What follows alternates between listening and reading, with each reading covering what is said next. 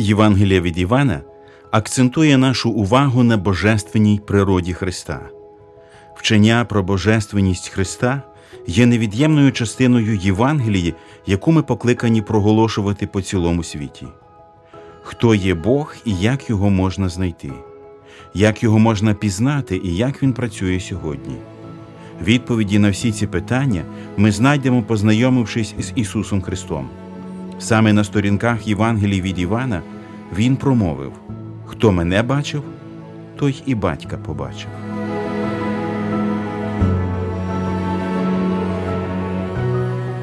Ви слухаєте подкаст Вивчаємо Біблію разом.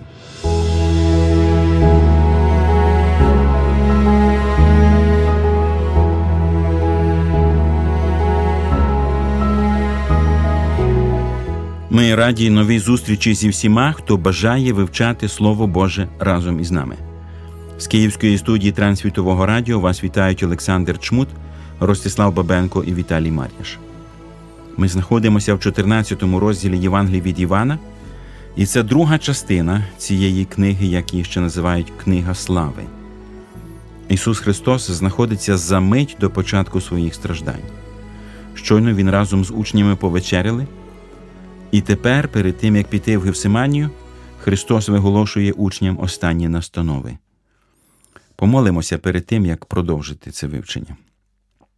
Добрий Боже, Ти дозволив нам ще один раз пригорнутися до Твого Слова, щоб почути важливі істини, які допомагають нам жити. Благослови нас у цьому вивченні Твоїх останніх настанов учням напередодні страждань, щоб ми могли збагатитися ними сьогодні і прославити Тебе своїм життям. Амінь.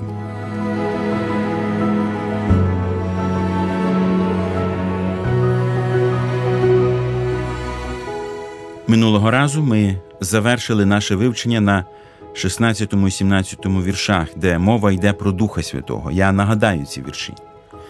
І вблагаю Отця я і втішителя іншого дасть вам, щоб із вами повік перебував духа правди, що його світ прийняти не може, бо не бачить його та не знає Його. Його знаєте ви, бо при вас перебуває, і в вас буде Він. І далі Христос говорить: Я не кину вас сиротами, я прибуду до вас. Як тоді це зрозуміти? Христос прибуде разом зі Святим Духом чи як? Є надзвичайно багато інтерпретацій, їх можна звести до трьох основних. Отакі там. Перша інтерпретація говорить, що це буквальне е, от, прихід Христа, а коли Христос повернеться. Буквально, коли Воскресне. Так, оцей період між Воскресінням і Вознесінням він часто відвідував учнів, приходив до них. Чи це він прийде в День П'ятидесятниці? Бо відразу, коли він говорить про це, відразу йде е, згадка про Духа Святого. То Ісус прийде в Дусі Святому до своїх учнів. Ну і третя група інтерпретаторів говорить, що це вже остаточний прихід Христа. І не все так просто. Кожен е, дослідник, який приймає ту чи іншу, от коли Ісус говорить в домі мого Отця багато осель. Так? А Дух Святий, коли прийде, так, у відповідь Ісус сказав: якщо хто любить мене, той буде виконувати моє Слово, і мій Отець любитиме Його, і ми прийдемо до нього і зробимо оселю в ньому. І відразу після цього Він говорить е, про Дух Святого, якого пошле Отець в ім'я. Оте саме слово оселя, яке Ісус каже, коли ж ті оселі наступлять? От Чи це Дух Святий прийде?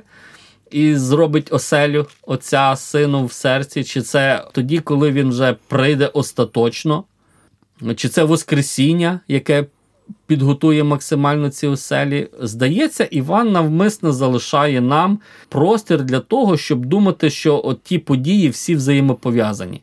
Що Воскресіння Христа, воно гарантує, воно чимось подібне присутність Христа Воскреслого в Дусі Святому чимось подібно, воно неначе як передбачає його остаточний прихід.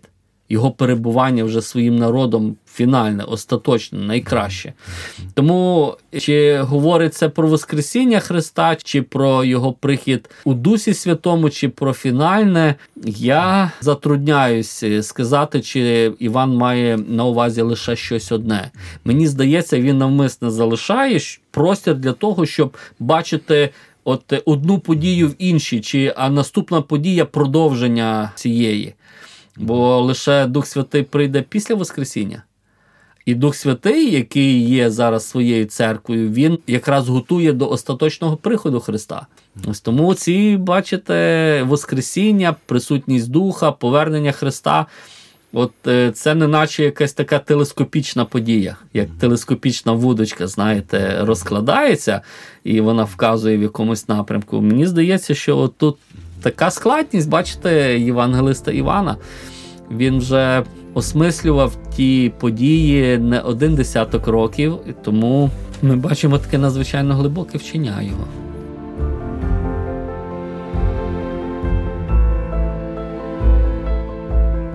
Пізнавати Бога все ближче і ближче значить любити те, що любить Він, і ненавидіти те, що ненавидить Він.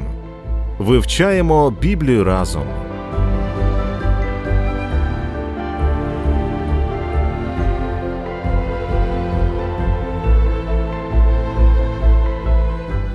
Ми продовжимо читання 14 розділу далі з 19 вірша.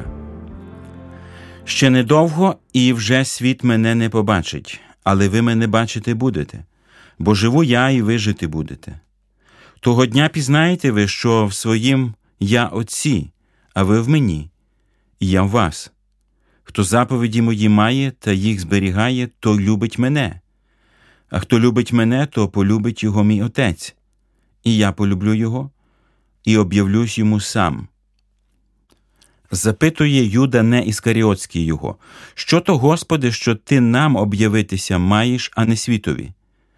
Ісус відповів і до нього сказав Як хто любить мене, той слово моє берегтиме, і Отець мій полюбить його, і ми прийдемо до нього, і оселю закладемо в нього. Хто не любить мене, той не береже моїх слів. А слово, що чуєте ви, не моє, а Отця, що послав мене. Говорив це я вам, бувши з вами. Утішитель же Дух Святий, що його Отець пошле в ім'я моє, той навчить вас усього і пригадає вам усе, що я вам говорив.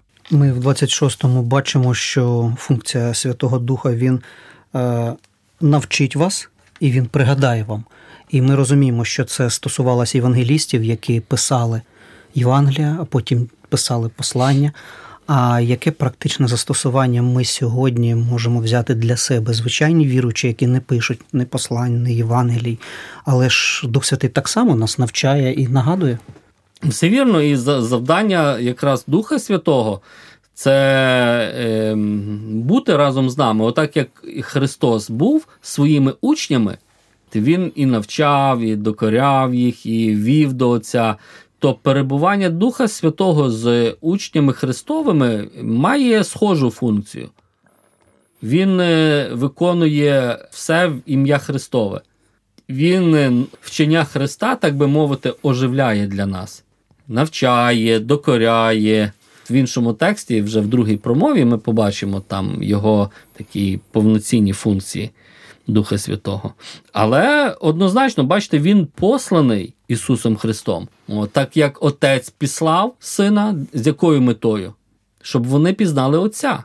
Ісус робив все, щоб е, вказати на Отця. Він робить все, щоб ми збагнули, хто такий Христос. Отут його і схожість, і відмінність з Христом схожість, бо він так само післаний, і він таку саму єдність має, бо Ісус міг відкрити ідеально Отця коли? У випадку повної такої єдності, як божества. Так само і Дух може відкрити так нам Ісуса, лише будучи рівним по божеству йому. Ось тому це божественна присутність Духа Святого з нами, яка веде до пізнання Христа. От інше можливо, таке для християн е, нашого віросповідання баптистського, ми так боїмося трохи про Духа Святого згадано, згадувати, щоб нас, можливо, з іншими деномінаціями не сплутали. Але вчення про Духа Святого воно надзвичайно важливе. Ми бачимо, що без Духа Святого ми не знаємо, хто такий Христос, ми не розуміємо Його вчення. А якщо цього не знаємо, то не знаємо і Отця.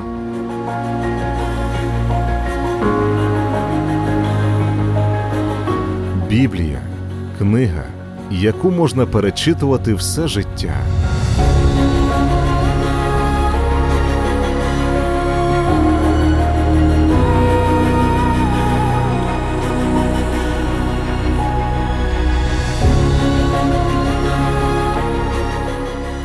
Читаємо далі з 27-го вірша і до кінця розділу. Зоставляю вам мир, мир свій вам даю. Я даю вам не так, як дає світ. Серце ваше нехай не тривожиться, ані не лякається. Чули ви, що я вам говорив, я відходжу і вернуся до вас? Якби ви любили мене, то ви б тішилися, що я йду до Отця, бо більший за мене Отець. І тепер я сказав вам передніше, ніж сталося, щоб ви вірували, коли станеться. Небагато вже я говоритиму з вами, бо надходить князь світу цього, а в мені він нічого не має. Та щоб світ зрозумів, що люблю я Отця, і як отець наказав мені так роблю. Уставайте, ходім звідсіля. Як зрозуміти те, що отець більший за Христа з 28-го вірша? От якраз е, ми згадували так. той момент, що часто Ісуса Христа, от е, завдяки цим слів, говорять, що ну, як перші це аріани так говорили. Отже ж, бачимо, Ісус менший від Отця, Він сам це сказав. От, Але ми перед тим бачили, як Ісус сказав, що Він одне за це. Тому нам потрібно гармонізувати і ці другі заяви. Оце завжди, коли хтось хоче зробити наголос на божественній природі, завжди зникає десь людська природа. А коли хтось робить наголос на людській, десь в нього сумніви в божественній природі. І церква рання, от починаючи від е, Нікейського собору і аж там з собору в Халкідоні, вона якраз е, намагалася дати відповідь: ну як же ж так е, може оці дві природи в Христі, от його божественна, його людська співіснувати? Ось і вони дуже чітко формулювали, щоб зберегти. От Вони стверджували, Христа є дві природи божественна і людська, і намагалися відстояти. Це важливий такий християнський якби, посил, навіть не посил, а вчення, доктрина е, божественності Христа і співіснування його людської, гармонійне і божественної природи. І коли Христос каже, що Отець більший від нього. Ну, нам потрібно дивитися, якраз звертати увагу на контекст, ну, про що він говорить. Христос прийшов не свою волю чинити, Він прийшов явити Отця. Тобто, ця його меншість не в буті, як теологи кажуть, онтологічно в буті він рівний з Отцем, а він відрізняється функцією. Оця відмінність функціональна в його служінні, в його призначенні. Христос, і як той, хто прийшов коритися, виконувати волю Отця, а не свою, він е, ну, от, функціонально менший від Отця, бо Отець, чому вже так всередині трійці такий порядок? Ну, ми не знаємо, Біблія нам не каже. Біблія просто вже нам дає ось так, говорить: подивіться на свого Бога, він триєдиний. І Отець посилає сина, син посилає Духа Святого. Отець в сині, син в отці, а Дух Святий скріплює цей їх зв'язок. От Августин як же ж говорив, що між отцем і сином є любов. От, А це, а що це любов? А це є Дух Святий. Оце Августинівська концепція, така розуміння Духа Святого. І в тій концепції дійсно ми бачимо певну підпорядкованість. І ця підпорядкованість Е, про яку говорить Ісус, бо Він прийшов все робити як Отець. Він показує велич Отця, його могутність, його силу. І в тому сенсі він так, він менший. Але не в природі, не онтологічно. Це все рівно, що я зараз кажу. що там президент Зеленський вищий від мене. І це дійсно так. Я простий проповідник в церкві, а він, е, ну, маю на увазі в суспільстві, він займає вищу роль. Він вирішує те, що я не можу вирішити. Але в людській природі ми рівні з ним, як і перед Господом. Відмінність функціональна в нас. Він виконує набагато відповідальнішу функцію, ніж я в суспільстві. І з тим ніхто не спорить. От і Ісус вказує на це. Користуючись нагодою, я вкотре хотів нагадати, що ключовою ідеєю Євангелії від Івана є показати істину, що Ісус Христос це насправді втілений Бог. Істина, яка для тодішніх слухачів, так як і для сьогоднішніх, є досить складною для розуміння. Але Біблія наголошує на тому, що це правда. І саме Євангелія, як ніяка інша книга, розкриває цю істину за допомогою багатьох текстів. Спробуємо пригадати деякі з них. Пригадуєте, якими словами починається Євангеліє від Івана? Спокон віку було слово, а слово в Бога було, і Бог було слово. Воно в Бога було спокон віку. Слово це Христос. На самому початку говориться, що воно було спокон віку. Це говорить про вічність Христа. А відомо, що тільки Бог є вічний. Також зрозуміло написано, що Бог було те слово, тобто Христос це Бог. Далі 18-й вірш цього ж першого розділу. Тут написано: ніхто Бога ніколи не бачив. Однороджений син, що в лоні Отця, той сам виявив був. Кого виявив син? Отця, в лоні якого він перебував. Це пояснює слова Христа, які він скаже пізніше: Я і Отець одне. Другий розділ Євангелії від Івана.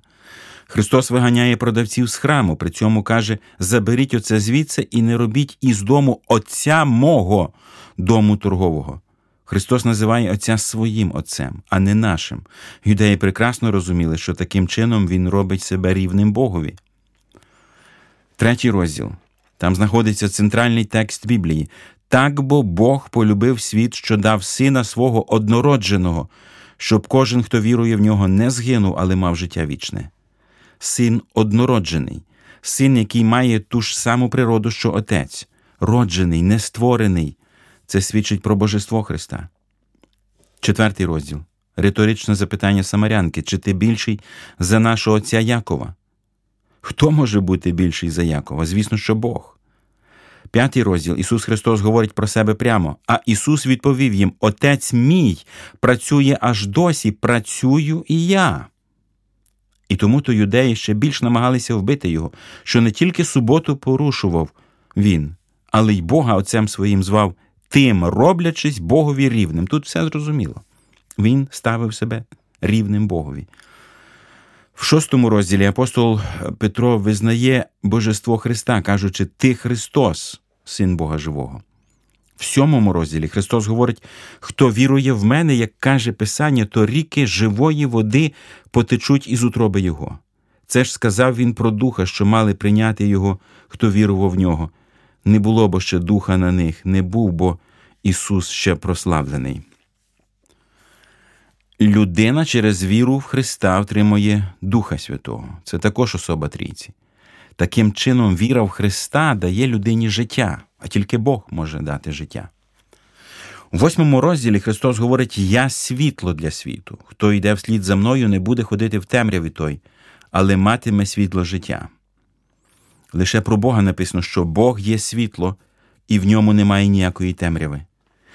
Кажучи про себе, Я є світло, Христос ототожнює себе з Богом. В дев'ятому розділі сліпий, якого Христос зробив видющим, вклонився йому. Таким чином він визнав його Богом, тому що вклонятися можна було лише Богові. В 10 вірші 10 розділу Христос прямо говорить: Я та батько ми одне. 11 розділ Христос говорить: Я є Воскресіння і життя. Хто вірить у мене, хоч і помре, житиме. Він говорить прямо: Я Бог, тільки Бог має вічне життя. 12 розділ Хто вірить у мене, той не в мене вірить, а в того, що мене послав. Віра в Христа і віра в Бога це одне і те ж саме. 13 розділ. Звертаючись до учнів, Христос говорить: Ви називаєте мене учителем і Господом, і добре кажете, бо я ним є. Ісус це Господь. Практично в кожному розділі Євангелії від Івана ми знаходимо підтвердження того, що Ісус Христос це Господь Бог. І тепер моє питання до вас, шановний слухачу.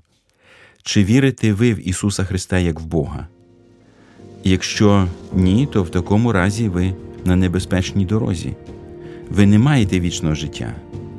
Але сьогодні ви маєте таку нагоду, щоб покаятися і прийняти вірою Ісуса Христа в своє серце. Будь ласка, покваптеся зробити це якомога швидше.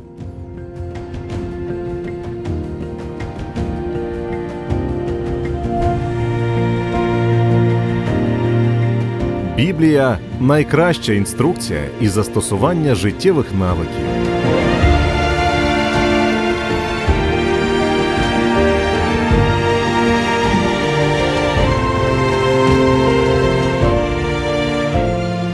Я нагадую, що ми досліджуємо 14-й розділ Євангелії від Івана. І останні слова цього розділу звучать так: Небагато вже говоритиму я з вами, бо надходить князь світу, а в мені він не має нічого. Але щоб зрозумів світ, я люблю батька, і як заповів мені батько, так і роблю. Вставайте, ходімо звідси. В цьому тексті йде мова про князя світу, тобто про сатану. Чи можна так зрозуміти, що він шукав якогось недоліку в Христа і не знайшов його? Ми розуміємо, що яка функція оце сатана, от якраз перекладається як той, хто оскаржує. Він іде звинувачувати Христа. Христос прийшов явити Отця, а е, диявол іде і хоче звинуватити. І ми знаємо, потім Христа звинувачували в тому, що він не робив. Оце якраз за тими інститутами людськими, які звинувачували Христа, ми знаємо. Тут якраз вказівка Івана, що от хто стоїть за смертю Христа, не просто люди, це темні сили, які Христос прийшов перемогти. Ось Ісус це все прекрасно розумів. Тому Він і вказує на цю рису, що Він іде, наближується. І з одного боку, хрест це і є, не начебто перемога зла, воно яке поглинуло Христа. Але ми знаємо, що це був задум Бога. Бог задумав так віддати Христа на поталу зла, щоб е, потім Христові перемогти це зло, немічу Бога. І показати нам, якщо найменша неміч Бога, вона сильніша е, за будь-які сили в цьому світі, найсильніші. Це для нас то, що таке могутність Бога, як ми повинні довіряти і вірити Христу, і слідувати за ним. Сатана хотів звинуватити Ісуса Христа, але він нічого не знайшов для того, щоб це зробити. Сатана не знайшов ніякої причини. Потрібно знати, що сатана бажає звинуватити також і нас із вами, брати і сестри. І він шукає приводу для того, щоб це зробити. Біблія навчає нас, щоб ми не давали йому найменшого приводу, щоб ми не давали йому ніякого місця в своєму серці. Ісус Христос цього досяг, і це означає, що ми можемо також досягти. Ми все можемо в Ісусі Христі. Не забувайте про це. Завершуючи 14 розділ, які важливі висновки ми могли б зробити для себе. Ну, один з таких е, практичних висновків це е, от так як Христос утішає, можна зробити такий доктринальний один з таких висновків, от е, розуміти природу трійці. Так, Це надзвичайно важливі тексти, де є ідеальна гармонія Отця і Сина, і роль Духа Святого в тому, як він веде людей. Бо, бачите, цей світ не приймає свідчення Духа, як Ісус Христос каже. А чому не приймає? Бо його не бачить. Світ він перейнятий якимись матеріальними. От я побачив, я в це повірю. А Іван каже, що свідчення духа не хочуть цей світ приймати духа, бо як духа можна побачити? А Ісус якраз сказав, яким чином ми можемо бути переконані в тому, що Дух Святий з нами. Як любов буде так, між учнями, це одна така риса, Ісус каже. Потім як ми будемо слухняні, так? Оце послух виконання заповідей Христа це одне. Якщо ми пізнаємо, хто такий Христос, ми приймаємо Його божественність і ми приймаємо Його месіанство. Як ми це робимо, ми можемо бути переконані стовідсотково, що це праця Духа Святого. Ось той, хто визнає божественність, месіанство Христа, що Він Месія прославлений, який на Христі Він звершує викуплення, це є праця Духа Святого. І якщо в нас є бажання все більше і більше пізнавати його вчення, це також. Бо це завдання духа, і він, якщо виконує, то ми це бачимо в своєму житті. І Я хотів ще більш такому практичному аспекті, як ми можемо розуміти любов цю Христову. Бо, зважте, Христос знає, що його година надійшла, що Він перед стражданнями і смертю. Але що він робить? Він підбадьорює своїх учнів. Хоча це учні повинні були підтримати свого вчителя в таку темну годину, годину смертну годину. І Христос одного разу вже проявив оцю на початку вечері його смирення, а тепер він е, ще більше проявляє своє смирення і любов до учнів, бо думає не про себе в останню годину, а думає про них, щоб їх утішити. І для нас це особливо ті, хто залучений в християнське лідерство, служіння. Бо пастори, проповідники, служителя, місіонери вони такі самі люди, як і члени церкви. І в них такі самі, а можливо, і навіть більше проблем є. Але це приклад для наслідування Христа. От Він в свою темну годину, знаючи, що надійшла ця година, його чекає страшна смерть. Тим не менше, він віддає себе на служіння думає про інтереси і стан своїх учнів. Хороший і вражаючий приклад для кожного служителя. Дійсно, в ці останні години перед своїм стражданням Ісус Христос показав приклад для своїх учнів в усьому, що тільки можна було. Він довів не на словах, а на ділі, що полюбив їх до кінця. Біблія закликає і нас наслідувати Ісуса Христа, друзі. Біблія закликає нас відображати Його образ постійно і в усіх без виключення обставинах. І ми бажаємо вам у цьому рясних успіхів і Божих благословень. Дякуємо, що прослухали цей подкаст. Ви можете підтримати наше служіння за реквізитами в описі. Свої відгуки надсилайте нам за посиланням знизу.